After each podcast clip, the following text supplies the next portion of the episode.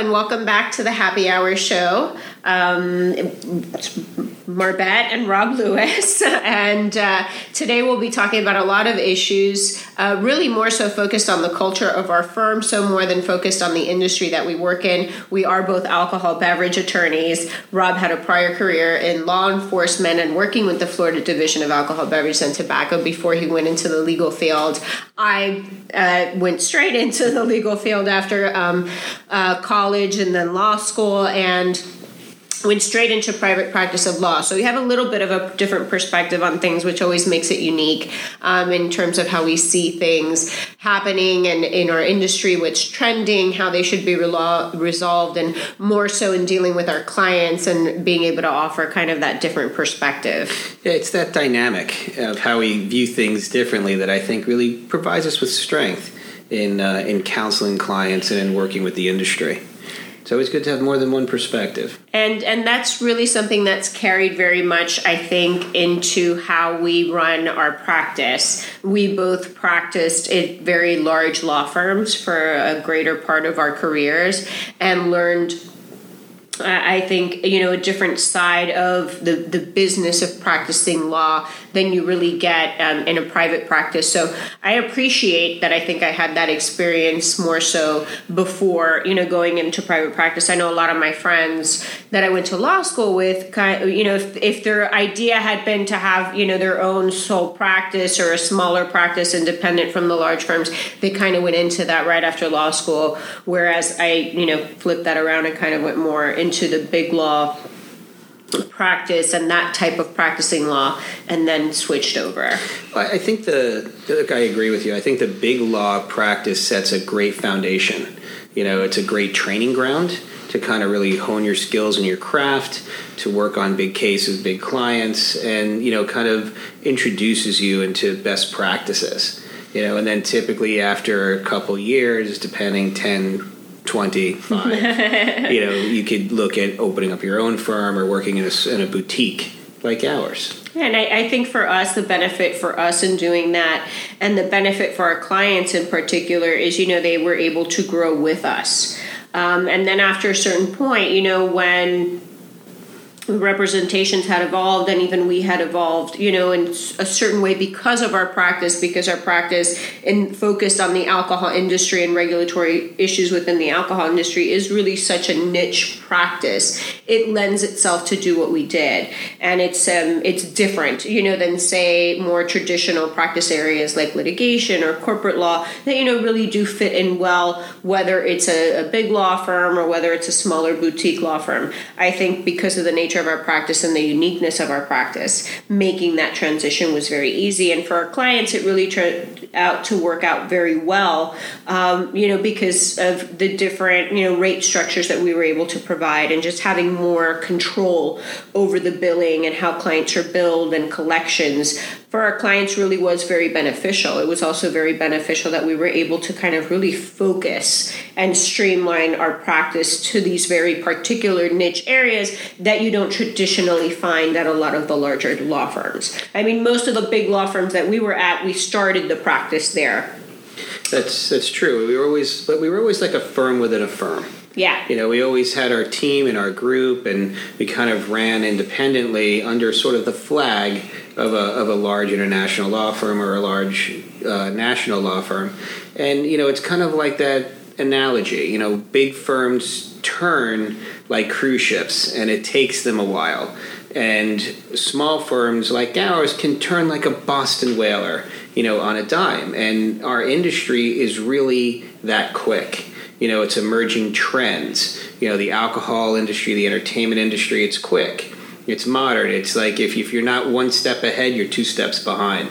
So I, I think taking sort of on that whole sort of identity with our industry it, it really caused us and kind of forced us to think progressively and to think about next steps and to really evaluate whether or not the traditional structure of a law firm is really right for us. And it's kind of like what is the best of big law and what is the worst and sort of implementing what is best and shaking loose of what is worst Yeah, absolutely. And I mean, we wanted to give all of our listeners that background because we kind of glossed over it um, in our return episode, our, our, our, last episode. But today, what we wanted to focus on wasn't so much, you know, industry trends and what's going on in the alcohol industry and from a licensing perspective we wanted to really focus more on kind of how our firm has you know shifted and grown uh, since the pandemic really and changes that we've made because that really i think carries over into a lot of what our clients are doing and even what they're asking us about what they should do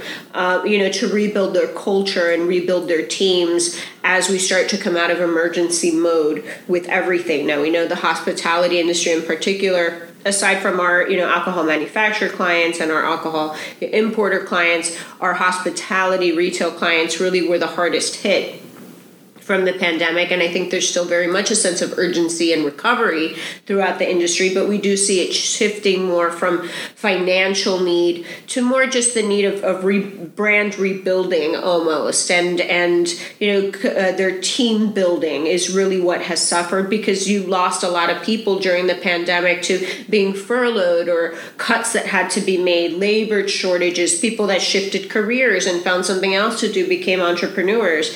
And so a lot of our our clients in particular are going through this rebuilding phase where they do have some, you know, long-term team members, but most of their teams now are very new with new people that have come into not just the company, but even the industry as a whole. And I think we also saw that a little bit, you know, during the pandemic, the disconnect that was created by having to, you know, work from home and our team not working together, you know, every day and not, you know, having the same collaboration that we had in the past. You know, there were some shifts that had to be made there and also just differences in ideology, I think. I think so. I think if you look at what happened to the hospitality industry in, in 2020, it cost an entire almost global shift in the hospitality industry to kind of reevaluate and reflect of where are we going, will we survive? And it, kind of reminds me of sort of like the real estate market back in 2008. You had an, an, an, entire industry kind of fell on its face, and it had to kind of reevaluate and restructure as to you know what is the path forward. And I think that when you look at what happened to the hospitality industry because of the pandemic, it also had a tremendous effect on the the industries and businesses that service the hospitality industry because they were directly affected just like the industry was as a whole. So we had to go through that same reflection and that same evaluation and take a, a hard look at how we operate and, and how can we not only survive the pan- pandemic, but how can we thrive? And how can we move forward just like our clients absolutely. It, it did turn out to be a great opportunity for the industry and i think just everyone at large even in the legal community to reevaluate how things had been going how they had been running their businesses. Um, and, and it gave everyone a chance to shift you know, and adjust and say, you know, these may have been things we were perfectly willing to deal with and tolerate prior to this global emergency and this financial crisis that the industry went through. Uh, and having gone through that and having come through those struggles, really, it does make you stronger. And part of that is deciding these are things, you know, either, you know, we're not willing to deal with anymore or things that we really can improve within our business. And I think that's just really a global theme that I think we're seeing a lot of our friends in the industry, a lot of our friends that have their own practices have been talking to us about the same issues and kind of, you know, the uh, uh, rotations that they've even had within their own firms and the changes and the staffing changes that they've had.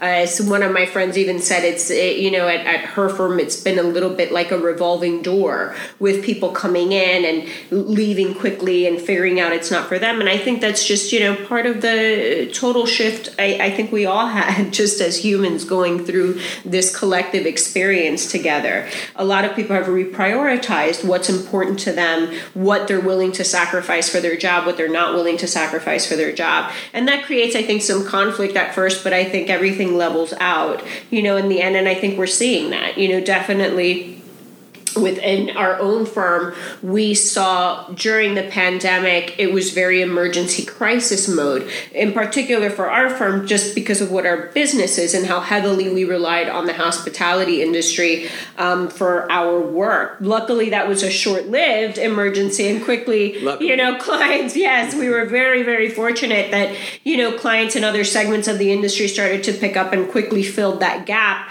And also, all our hospitality clients still, you know, had a serious need for legal services, regardless of whether they could pay or not. We were able to assist, fortunately. But going through that struggle um, and getting through it, you know, on a on a level field, and we were fortunate enough where we were able to keep our entire team together. We didn't have to let anyone go. We made that investment in our team and having done that and being able to do that it does give you a lot of confidence in terms of what you can do in the future what you can build and how you can do it.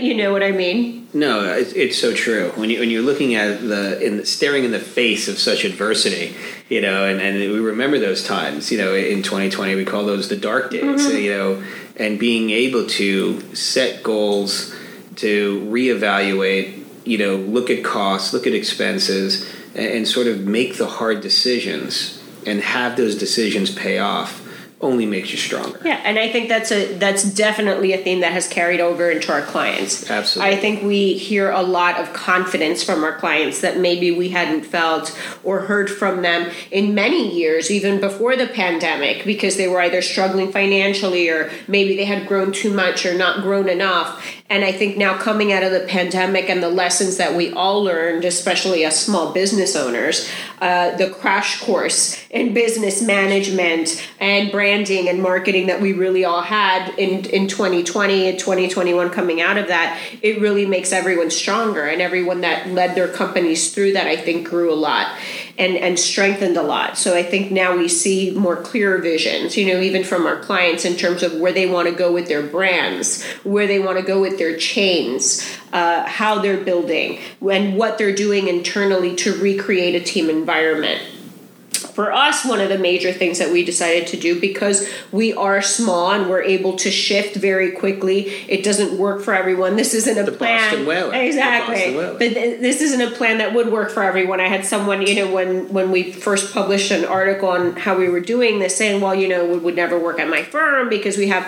Well, of course not. You know, especially with a lot of the larger firms where you do need more structure and you do need a lot more formalities, and that's just part of it. You know, and it's required because of the size of the business business, but for us being so small, there were some formalities we had sort of just brought with us right. from being in big law environment that we thought was just how things needed to be done. And I think going through the pandemic and the closeness we had with some of our team members that are still with us today, you know, we realized a lot of those formalities were just really very superficial that we didn't need here. And it was one way that we could help rebuild as we ourselves shed, you know, positions and, and eh, you know, in, in some cases, programs or vendors or other things that we were pursuing prior to the pandemic. But as we shed, shed that and we changed a lot of how our processes, especially our office management, especially our office accounting, you know, we really invested in really making those much more sophisticated processes that we did before. So as we shed, you know, what we didn't want, we noticed we're going to have a lot more new people coming in to do that because you know sometimes team members don't want to make that shift with you or they don't understand you know the need to do something. And that can be on the corporate side as well. Not everything is a good fit. I always say having a job can be like dating. You know what i mean? Until you find the right one that you're with not every position is meant to last. Not every professional relationship is meant to last. But one of the things that we did was really shed a lot of our formal titles. No no that's that's certainly true. Yeah i'd like to think right now our firm is kind of like a reflection of the industry, how it's sort of modernizing and changing. You know, we're doing the same thing. And, you know, if you look at titles, it's, it's really easy. You know, you have the archaic, you know, partner, associate, uh, paralegal titles that have traditionally been used. And it's like, is it really relevant, you know, for what we do? You know, those are titles that really don't reflect the true responsibility and cooperative nature of how we work together as a team and in essence we are a team you know so in kind of reevaluating you know, sort of how that's going to function and how that's going to look. It doesn't, you know, we just had to look at a, a few of our clients that, you know, have, you know, basically seamlessly weathered the storm and are moving forward. You know, it, it's easy to say, look, we can be a reflection of that. We can learn just as much from our clients as we can learn from ourselves. Yep, absolutely. And I think a big part of that was just, you know, shedding a lot of those traditional formalities that really didn't mean anything to us. It doesn't reflect who we are. Exactly. Now, in a different structure, that might not work, but for us, that really just involved, you know, we eliminated partner titles Right. because I mean, we're you know we're small and it doesn't really make sense to add that level of formality, especially having new people come in that we want to be comfortable, that we want them to feel like they can come into our offices whenever they need to, um, and sometimes that's easy, much easier said than done. I mean, we've worked with people in the past that have worked with us for ten years, eleven years, and I said, "Why I, I didn't feel comfortable coming to you for something, or I didn't feel comfortable coming to that." Whereas you know, someone that's been with us a year feels perfectly comfortable. Sometimes you know that issue is obviously you know on on the team member. Sometimes it's their own personal barriers that they create that might be superficial. But with new people that are coming onto the team in particular to create that environment of you know it's very open door and everyone's you know free here to talk to whoever they'd like. I think it was an important step, you know, and just eliminating some of those titles. We all know who you know we are. Everyone knows who every you know whose role is what and, But- and who does what. But I think it's also kind of shedding some of the barriers that go with those titles. You know, whereas if you are an associate attorney, you know, there's sort of this inference that you don't have as much knowledge as a partner or someone with a partner title or, you know, and, and they judge you and your advice based on the title you have. And I think that that's so far from the truth. You know, there are, you know, attorneys that work very hard. They're extremely knowledgeable. They're highly experienced. They come from different backgrounds, you know, and even in big law, they may not have enough years practicing as compared to others, but, you know, they're extremely knowledgeable and they shouldn't be pigeonholed, you know, because they have a title that says associate. And another thing too is just because you have a partner title doesn't necessarily mean that your opinion matters more than someone that has an associate title. So I think immediately shedding those titles sort of creates sort of at least in the eye of the public and in industry sort of an equalizing, you know, effect. Absolutely, and I think a big part of that is within our own firm is really shedding the concept, which was met with resistance at some levels. Shedding the concept that uh, you know any uh, privileges like work benefits or additional work privileges or uh, flexibility should be given in terms of uh, years in grade as opposed to actual contribution. You know, to a team that experience isn't necessarily judged in terms of how long you've been doing something. Well, think you have to give employees the, the opportunity to excel. You know, and I think too much in, in larger law firms in particular, it seems like you can get stuck. So if you're like a staff member as opposed to an attorney in a law firm, there's already a perception of you being different. And then as far as advancement goes, it's almost like, well, how many years have you been there? What is your seniority with respect to benefits as opposed to what is your ability and what is the actual contribution that you're making to the firm or to the business? Because we want people to excel. We only want people to be limited by their own ambition Absolutely. you know and and i think that just making those very simple changes really at least from a public perspective shifts the whole dynamic even and even internally i think it shifts a dynamic when you really impress upon your team that it you know benefits and advancement and bonuses and you know extra time off or more flexibility in their job really comes to the comes with the contribution that you're making to the team as opposed to how long you've been here or how long you've been somewhere um, or how long it, you know in your career you've been doing something. We really i think judge everyone very individually. And that's why I I mean everything here, even our policies, everything is really geared toward that individuality. It's not geared toward seniority. You know, it's not geared toward oh, you had this vacation week every year in December because you've been with us for ten years, so no one else can have that. We try to create more fairness on that level. And and create more opportunity for everyone to excel as opposed to just those that have been here the longest you know and and that shifts because people shift and their priorities shift and their goals shift and and people here I think we've been able to create the flexibility for them to understand that it, it, you know they don't always have to be on 100%. you know what I mean? Things shift and their commitment to their job can shift.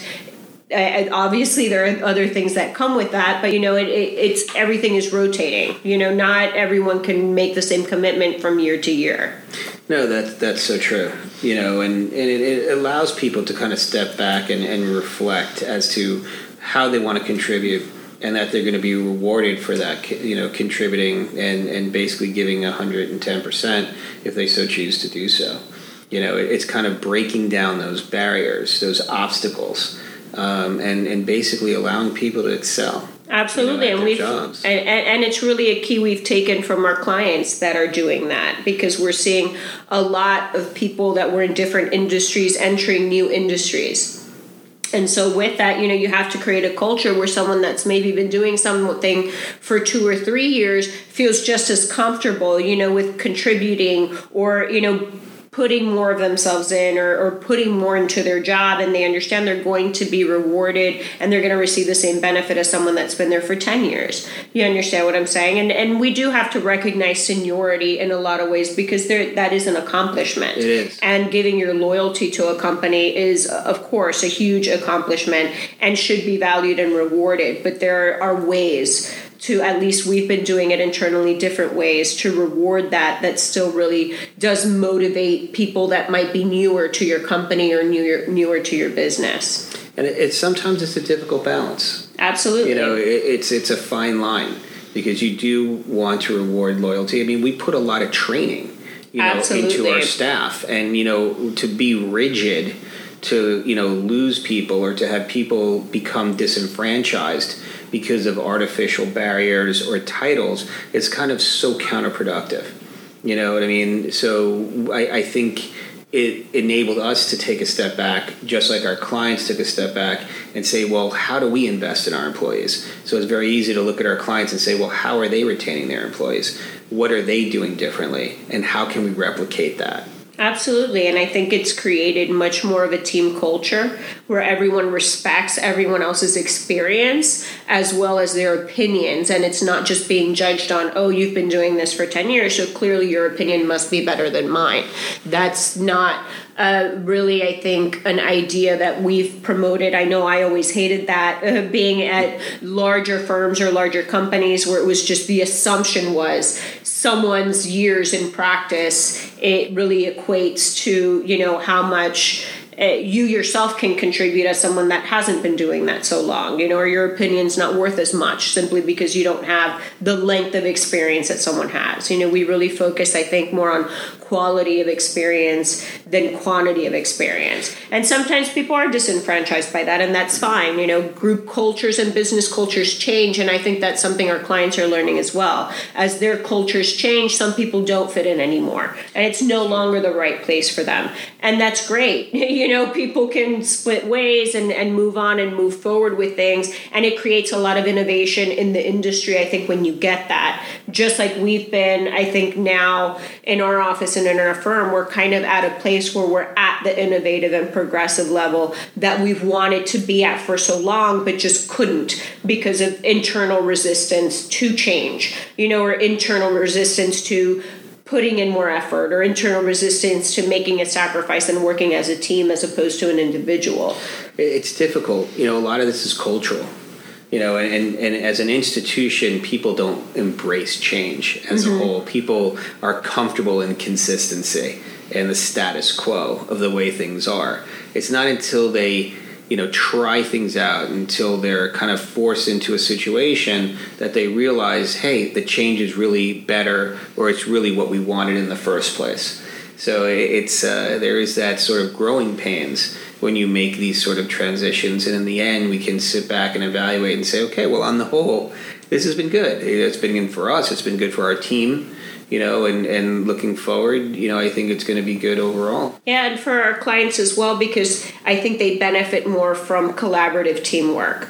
Um, I think they benefit more from now, you know, how we do things, where really every paralegal is much more involved in what the other one is doing than any time before, because they have consistency in representation, they have consistency in their in their file management. So I think that that's worked out very well. And I think, you know, for the small business owners out there, especially in the hospitality industry, that are thinking of making some changes as opposed to maybe how they've traditionally run their businesses, you know, now is the time to embrace that. There's a lot of opportunity right now to try different things because everyone's trying different things. And there are a lot of ideas that are coming into the market, especially into the alcohol industry and the hospitality industry with alcohol delivery and online marketing and, uh, you know, online presence that are changing. And that that gives way to a lot of uh, room for innovation. It's true. It's like I said last time. You can't put the genie back in the bottle. That, that's true. Yeah, you really can't. And that, you know, people have had so much time to reflect and reevaluate and reprioritize their lives,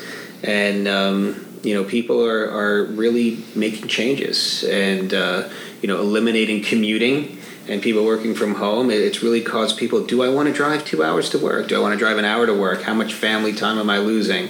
Yep. You know, and and basically people are making decisions what's right for themselves, and you know, I think there's a way that we can accommodate people's priorities as well as our firm's priorities. Absolutely, and that comes a lot with you know accepting everyone's own individuality that they're bringing to a role. We have mixed roles um, in our firm. You know, again, we're small, so it lends itself to that greater flexibility. But we do have some team members that work remotely. We have some team members that have a bifurcated schedule and that they're at home sometimes and they're here sometimes, or maybe they work half a day from the office and half of the day from home.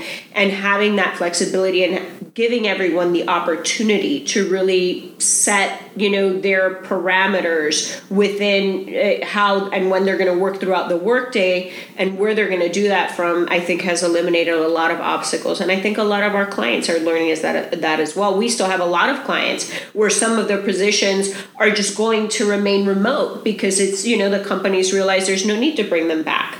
Uh, and those are just little changes that I think are happening across the board that we're seeing that really are very significant changes. Absolutely. So thank you so much, and we will see you on the next episode. Sounds good. Thank you.